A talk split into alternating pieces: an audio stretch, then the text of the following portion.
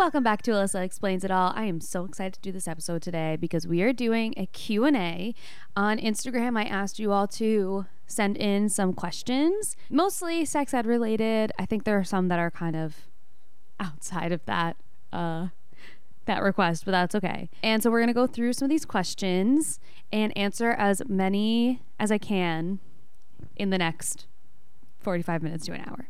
Okay, the first question that I see is what are the best products to use for female health? Um, I think it's most important to be eating well and drinking a lot of water. That will probably do the most of what you need. I, that's probably not the answer that you wanted, I'm sure. Um, but probiotics are really helpful too. Aside from that, your uh, your vagina will clean itself. Like it is a self cleaning situation. You don't really need much else. So if you're eating well, drinking a lot of water, and you also want to take a probiotic, you're in good shape. And if you feel like things are not feeling right, smelling right, looking right, just have it have it checked out. You're most likely fine unless you're experiencing some kind of pain. Can you get an STD from yourself like and then it's the nail painting emoji. So because bacteria and stuff. Okay, I'm trying to like read how the question it says, "Can you get an STD from yourself because bacteria and stuff or only from someone else?" So an STD or an STI is sexually transmitted, but you can give yourself an infection for sure. Bacteria is bacteria no matter where it comes from, so you can get something like like BV, bacterial vaginosis. It's just like it's bad bacteria um, buildup. You can get that from not having clean hands when you're eh, putting in a tampon or doing any like uh, masturbation activities if you don't wash your hands, if you don't wash your sex toys regularly, you can also give yourself an infection that way. It, it wouldn't be an STD or an STI though, um, because that would require, I think technically that would re- require sex with another person. Um, either way, an infection is an infection. So do what you can to keep things clean um, and keep in mind that, you know, an infection anywhere is because there's some bacteria or dirt, something that's not supposed to be in there. So that's that. Oh, this is a cool one. Are come and discharge the same thing? And why do we come when we orgasm? Okay, so come and discharge are not the same thing. They come from different parts of your vagina or from your, yeah, from your internal organs. And so, no, they are not the same thing. I don't actually know why we come when we orgasm.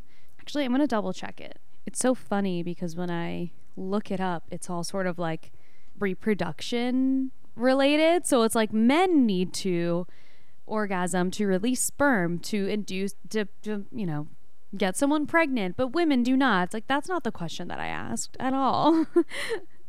um, yeah, I, I think this seems like it's kind of confirming what I what I thought. There's no real reason for it aside from just um, all of the arousal that you're experiencing causes a lot of like blood flow, muscle tension, that kind of stuff. I think it's sort of the result of the culmination of all of that. And it releases a lot of like endorphins and things like that. So I think the same way that like your that your brain involuntarily releases things like endorphins it's a similar thing where it's just an involuntary release. Uh, but I don't think there's a biological reason for coming. It's a lot of like the muscle movement, as far as I can tell. This one kind of made me laugh because it says, Is male squirting real?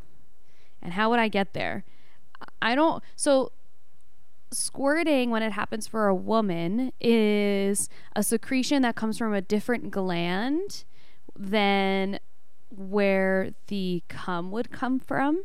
And it takes like a pretty extended period of time and some practice, honestly, to figure out how to do that. Um, there's also somebody who asked, How do I make someone squirt a woman? It says her, so vulva owner. And there are actually some really great courses on how to do that. If you go to getcheex.com, which if you scroll back on my Instagram, there should also be a discount code for Cheeks, and it's Cheeks with an X. So G E T C H E E X dot com. They have a ton of information on how to do like pretty much anything sexual related. You can find it on there. Um, so there will be a step by step on how um, how to make someone squirt.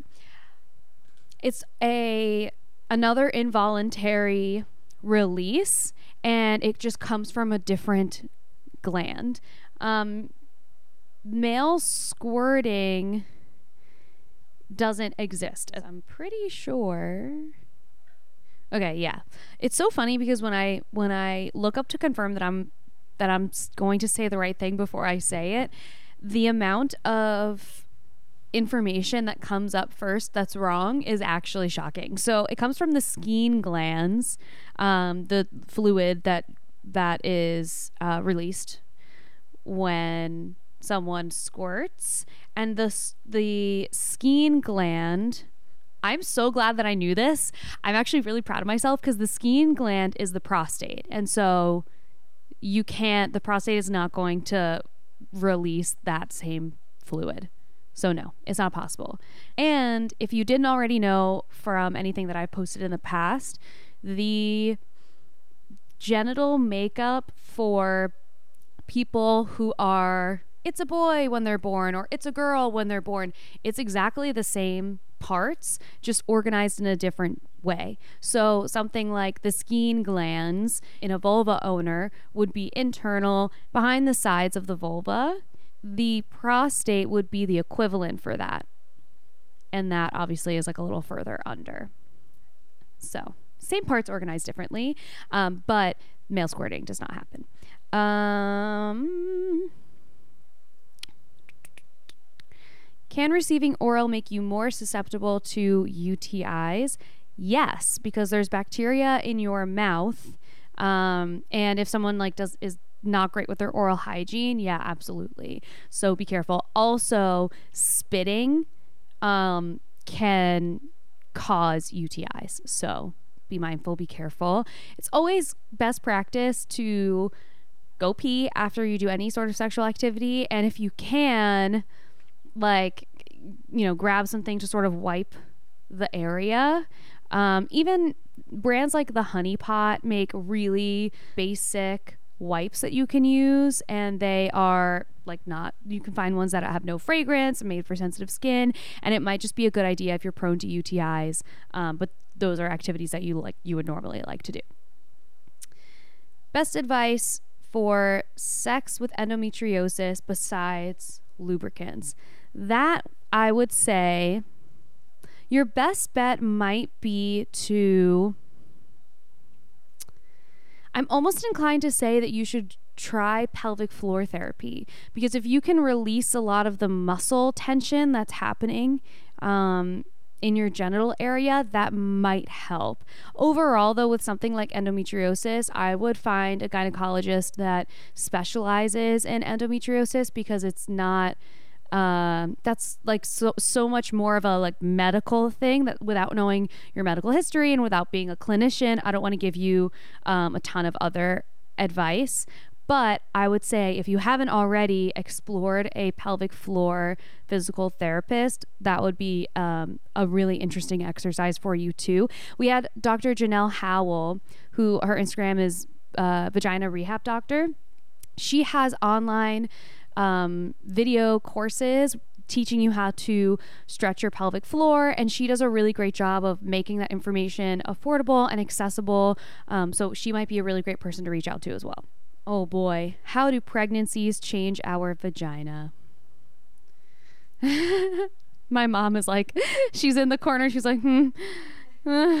You know, it's it's different for every every person, um, because the way that you give birth matters. Like there are some people who will have um, episiotomies where they have to make a an incision to widen the is it the vulva or the vagina? I guess the vulva because the vagina is a canal. Oh, that's what they cut. I had to refer to my mom. So they cut the perineum, which is the space between the vulva and the anus, that skin down there so if they have to do something like that obviously that changes some some things down there. There could be like a variety of tearing that goes on. And so if you need to have any of that like stitched up afterwards that obviously changes things. However your vagina is the internal tube and the vulva is the external piece.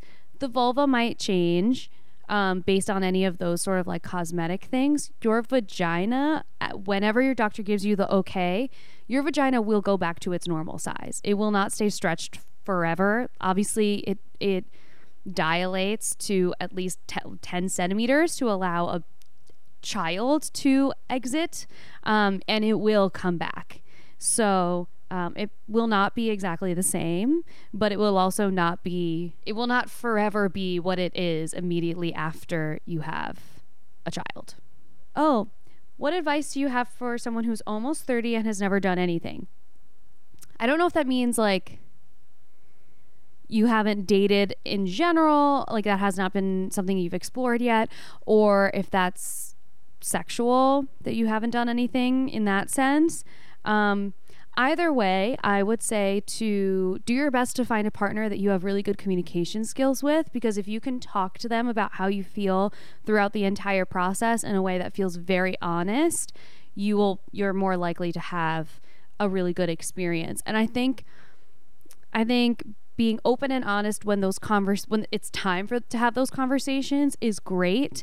I wouldn't lead with something like you're you're on like a first date and they're like, "What's something new about you?" and you say, "Well, I'm a virgin." Like I wouldn't say that because you I think people get intimidated by that information and you don't want to intimidate them even though that's not an intimidating thing. When the time is right, you feel like you've built enough trust with that person, then you can have a conversation um, around, you know, I haven't this is actually a new experience for me and and what however you feel about it. You could be anxious, you could be nervous. Um, I think one of the things that that I wish someone told me when I was younger is that every person does things differently like kissing even like there are some people that you'll kiss and you're like this is terrible. And then and it has nothing to do with whether whether that person is a good or bad kisser. There's just like some people that are a better fit in ways than others. And so don't feel discouraged if you feel like someone's not a great fit.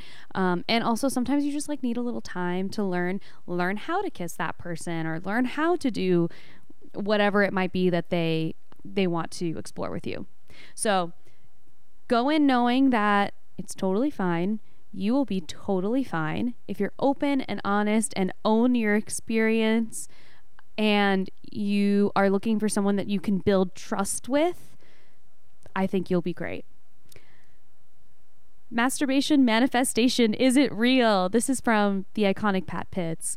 Um, okay, so my spooky witchy side says yes. and the reason that I say yes is because I think I think when you do any sort of manifestation, even if you don't believe that it, this is like really not a sex question, but I love this question so much. I think even if you are manifesting without any sort of like self touch at all, you are more likely to make decisions based on what you've manifested, right? So if I'm manifesting every single day that I'm going to have a million followers, and I every single day I'm like, you have a million followers, you're going to have a million followers, whatever.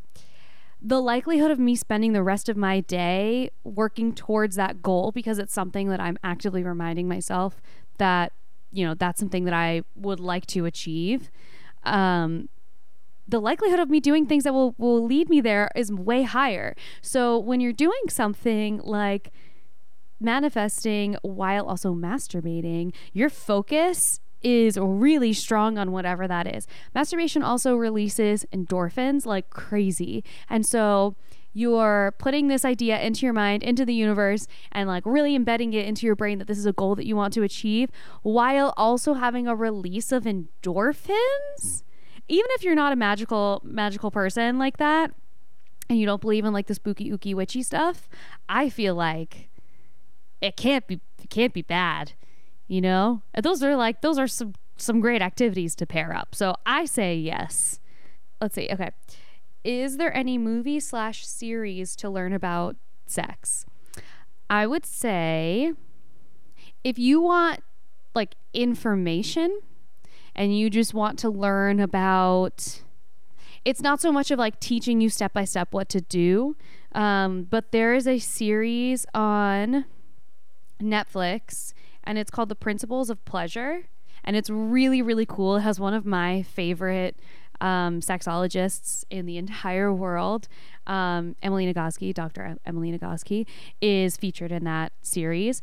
And it has a whole bunch of information about sex, joy, and modern science, it says. And it celebrates the world of women's pleasure, puts myths to rest. It's a really, really interesting series. I highly recommend that one.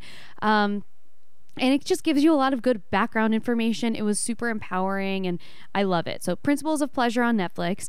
I'm not a big goop girly. I think that most of the things that they sell on there are ridiculous and I don't agree with most of it. However, there is another Netflix miniseries called Love, Sex, and Goop, and they had a bunch of sexologists sex coaches, a lot of people that I look up to as well, and people that like I have learned tremendously from. And that's also on Netflix. Those are like pretty easy to. If you know who I am, that means you have a Netflix account probably. So you you could probably watch those pretty easily. So Principles of Pleasure and Love, Sex, and Goop, I would watch those. But if you want more of like a tutorial thing, getcheex.com. I'm not even sponsored to say this right now. Like I I actually think that they're a great resource and it's G E T C H E E X dot com.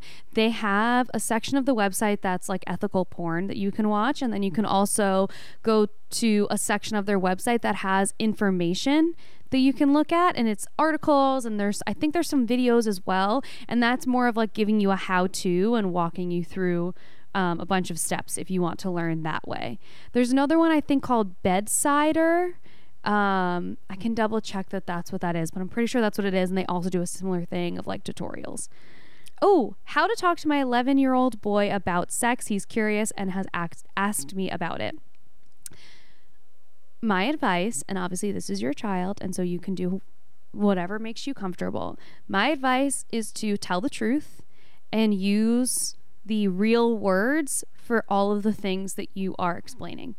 Please, please, please do not call his penis like a peachy or whatever. Don't do that because it's really important that that kids know the names of their own body parts. It drastically reduces the chances of them experiencing any sort of inappropriate or abusive behavior um, when you're specific. So, if you're being specific and accurate about what the names are, you're already in a great place. I'll give you an example of why this works. So, if you tell your kid that these are your private parts and they are private and that's that's all you're going to tell them. You're not going to give them any sort of like definition between your penis or your scrotum or whatever it is. When something inappropriate may happen, private parts doesn't tell us anything. It also doesn't give them the agency to really embrace that this is their own body that they should be protective of. Private parts also kind of feels like it's it's like private and untouchable for you as well, literally and and metaphorically. Um, and so being specific is really important. I would also answer the questions that he's asking in as honest a way as possible. If there's something that feels like, you know what, he really doesn't need to know that, you can probably just say, I love that question. I don't really think that it's something you'll be dealing with for a little while. So let's talk about it another time. If you have any other questions, I would love to answer them for you. I think it's okay that at 11, if he's asking what sex is, that you explain generally what it is and the types of sex that people could be having in regards to like the different types of combinations of people, you know? So you want to make sure that you're giving him information that's also inclusive so that he can make his own choices and not feel like um, you are assuming that he's he's straight or whatever yeah, I think just being honest is helpful. And also allowing him to sort of guide the conversation so that you know you're not oversharing things that he's not thinking about. That might also be helpful. Um, also, we had Mariah from Sex Ed Files on the podcast. She teaches, I believe she has curriculums that go as far as early as kindergarten. Obviously, they're not talking about sex in kindergarten, but they're talking about appropriate ways to hug or whatever. She would have a lot of great ideas also. So if you feel like you need more guidance, um, you can also you can reach out to her. She's Sex Ed Files on Instagram. Um, but I would say honesty is the best policy for sure.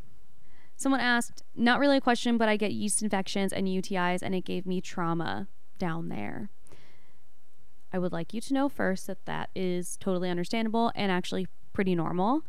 Um, it's possible that what you're experiencing, if you have trouble, if you want to be having sex and you you physically cannot, it could be that you, the pelvic floor is really really tight. So again, a pelvic floor therapist, um, Dr. Janelle Howell vagina rehab doctor. She has great courses that are super affordable and you can do at home.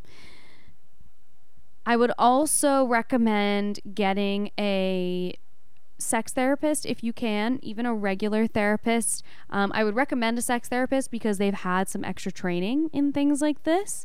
Um, and they can help support you through the individual, you know, moments that you experience those those traumatic uh, or those trauma responses. So it's going to be a bit of a process.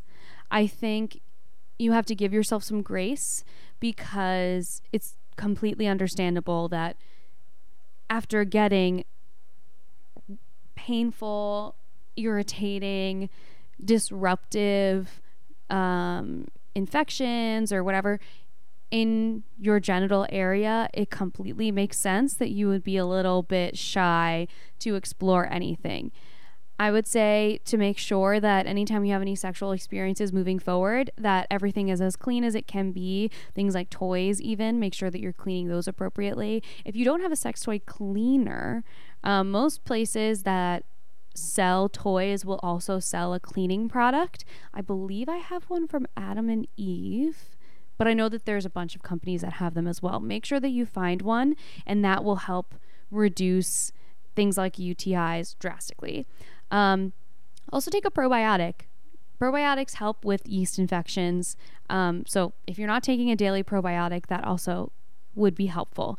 Um, but take everything as slow as you possibly can and really take the time and energy to invest in yourself. Like, look at a pelvic floor therapist in your area if you can, or go on a vagina rehab doctor um, on her website and you can invest in one of those classes. They're like 15 20 bucks.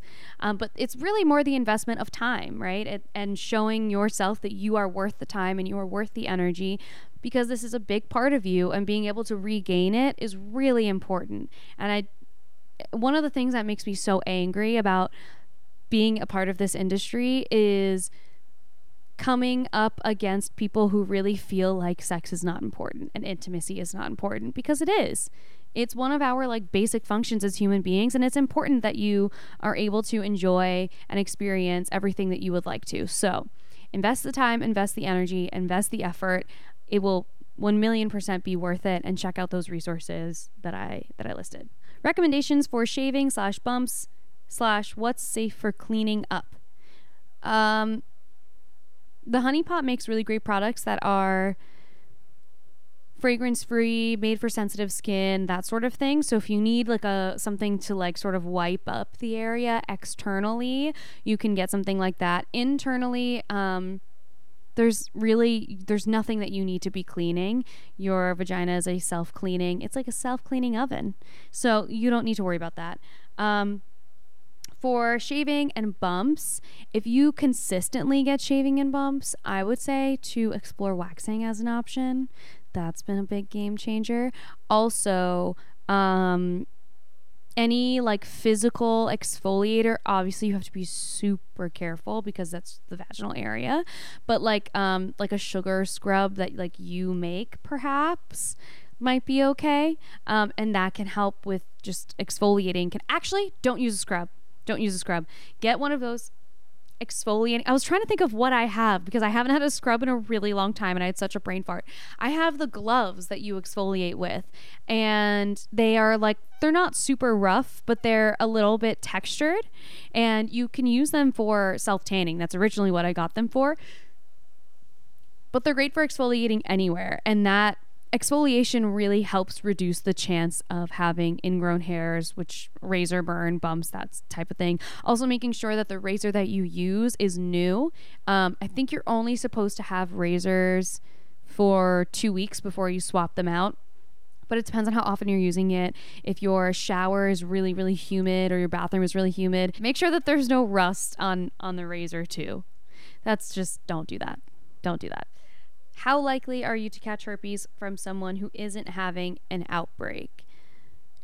So, herpes can be asymptomatic. You can also have herpes that sort of like sheds the virus without having any sort of blisters or open sores or anything like that. So there's always a little bit of a likelihood um, that you could potentially catch it. Herpes is most contagious. That's the word. Herpes is most contagious when there are blisters, especially if they are open. So there's always a little bit of a likelihood that you could get it. Uh, so be really careful, especially because sometimes people won't notice right away that they have them. Although I know that there's sort of like a physical sensation, so that's possible as well. But be super careful and mindful. Um, and each there, there's a few different kinds of herpes as well. So I would talk to your partner about the type of herpes that they have. Then you can do some more kind of independent research based on the type. You can also Planned Parenthood org has so much information and I'm sure and it's all going to be accurate and so I would just also once you find out the type of herpes that your partner has maybe you already know go on their website and see what kind of guidance they might have. If you don't feel like that's enough support, you can also um, check in with your gyno. You can even call and ask if you could just like quickly talk to your gynecologist, and they might be able to do that for you over the phone if you're kind of shy to make an appointment. Um, however, depends on the type. There's always a little bit of a likelihood, but the most contagious it will be is when there are blisters and sores. Is it normal for girls to not like having people go down on them? Anything that you want to experience in sex is normal. So if, if they don't want that, normal. If they do want it, also normal. It really just depends on the person and they can have whatever experience they would like to sexually. So whatever they want is normal as long as they're not hurting anybody. Do you think intimacy in a relationship can come back from two years with zero sexy times? yes, of course I do. It will take some effort and it will take some time, but of course you can. I think a really good exercise to start with is to think back to a time where you had an exemplary moment in your sexual experience with your partner and write down in detail as much as you possibly can about where you were, what was going on in your personal life, your job, your family, where you lived, if you have kids, were your kids not around? Um, did, was this before you had children at all? Was this before you got married? Literally write down, or I don't know if you are married or even have kids, write down l- as much as you possibly what you were wearing, the perfume you were wearing, what food you ate, if you went out to dinner, if you stayed home, as much as you can and look at that list and see how much of it you can recreate. And the purpose of doing this is a lot of our sexual experiences are based on the context in which we receive them.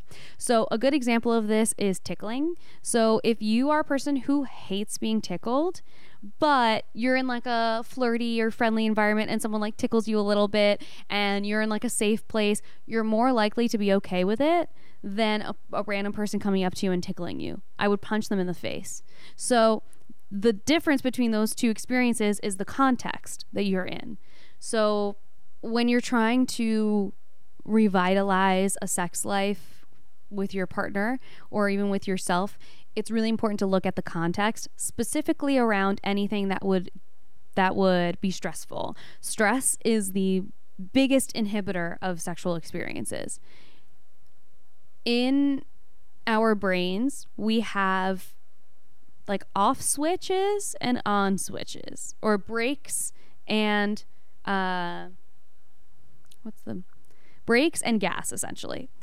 So things that would turn on the brakes for you or push the brakes for you would be things that are stressful. So things like having kids, having a job that you hate, not liking your apartment, being in in conflict with your partner or with other people. That would be something that would hit the brakes for you. And something that might be um, an accelerator, something that would hit the gas for you, might be you had a really great dinner. Your partner flirted with you all day, and that feels like foreplay for you. Um, you got flowers that day, or it was just a particularly peaceful day in your house, those might be things that would hit the gas for you. You have to figure out ways to do both.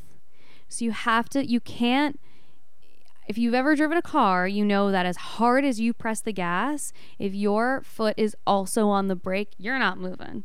So you need to find a way to release your foot from the brake which means finding ways to reduce that stress and reduce any sort of anxiety or inhibitor to wanting to experience anything sexually. And that's where going through that list of the context really plays in and comparing your experience to a really great exemplary sexual experience to what you go through now and the context differences.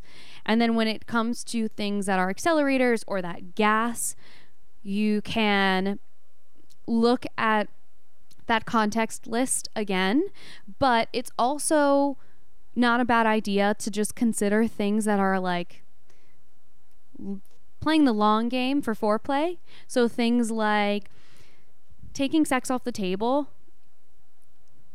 for a month. And you're saying that you haven't had sex in two years have a conversation with your partner and say, We are not allowed to have sex. We are also not allowed to touch each other. No kissing, no touching, no cuddling, nothing for a month.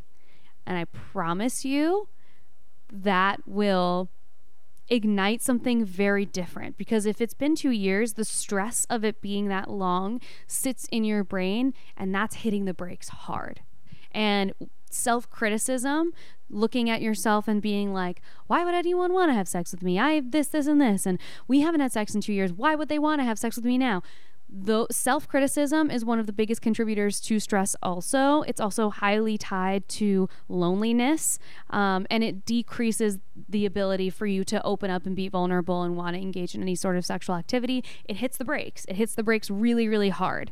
So, by taking something like sex off the table and having your relationship revolve around the day-to-day things i actually i think if you can do maybe like a week of no touching no kissing nothing and then maybe the second week you allow touching and you can maybe do like massages for each other or hugs or cuddling and then the third week you can pull in kissing doing those things builds intimacy without the pressure of sex being on the table. So take sex off the table so that the stress is not there at all and do these sort of baby steps to build the other parts of intimacy.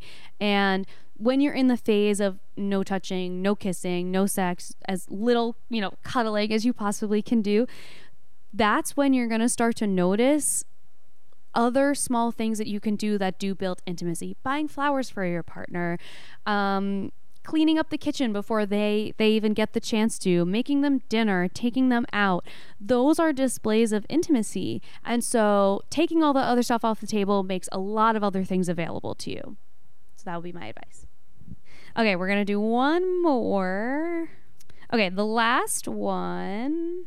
The last one is going to be Is it weird to prefer masturbation over sexual over sexual blah, blah, blah. I'm going to start that again. is it weird to prefer sexual masturbation over what? Jesus. Is it weird to prefer masturbation over sexual intercourse? Okay, we got it. Um no, it's not weird. Uh, you can have whatever preferences you would like to have. Also, mutual masturbation is a thing, and that's actually that could be really fun. That can be really intimate, and that is when you and your partner are like laying next to each other, sitting next to each other. You could be across the room and looking at each other and masturbating and and like having this experience without physically touching each other. Um, but I would also think about what it is when you are masturbating that is like kind of getting you across the finish line that's fun for you. Um, so if you oh okay, so this is this is a, a guy. So think about what it is that you are doing, like the way that you are manipulating your penis or whatever it is that you're doing. Um and if there is a way that you can describe that to your partner. I also think that it's important to also to also think about how sex is so much more than coming or the orgasm part of it. It's a lot about the connection. So you could start maybe with with some sort of masturbation, do a little bit of sexual intercourse, maybe just to like, you know, feel that connection and then hop off literally and figuratively. And you can finish with masturbation if you want to. If you don't want to have sexual intercourse at all, that's also okay. Um, that's something to talk about with future partners for sure. Mutual masturbation can be really fun. So I would encourage you to explore that and to also explore what about masturbation you like so much. And if you can find ways to direct your partner to do that for you, um, that could also be fun. Okay, I think that's all of our questions. That was really fun. I'm so glad I got to answer these with a little more time than the minute and a half that I get for reels and for stories and stuff. And I hope this has been helpful. I would love to do more Q and A's in the future.